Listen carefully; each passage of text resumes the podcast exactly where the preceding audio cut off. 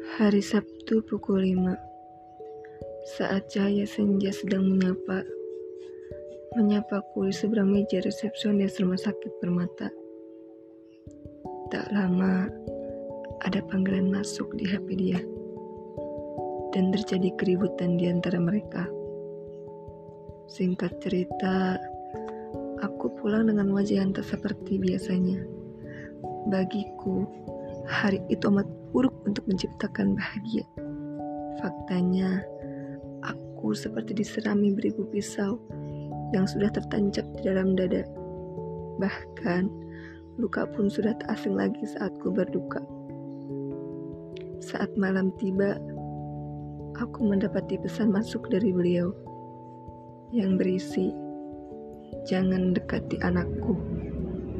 Seketika, Aku merasa duniaku berhenti saat itu. Tak ada kata yang bisa kuucap selain tangis yang selalu kudekap. Maaf, Bu, jika hitamku mengotori putra sulungmu.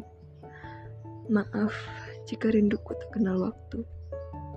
Maaf sudah membuat putramu merasa terganggu. Aku memang tak tahu malu. Aku akui itu.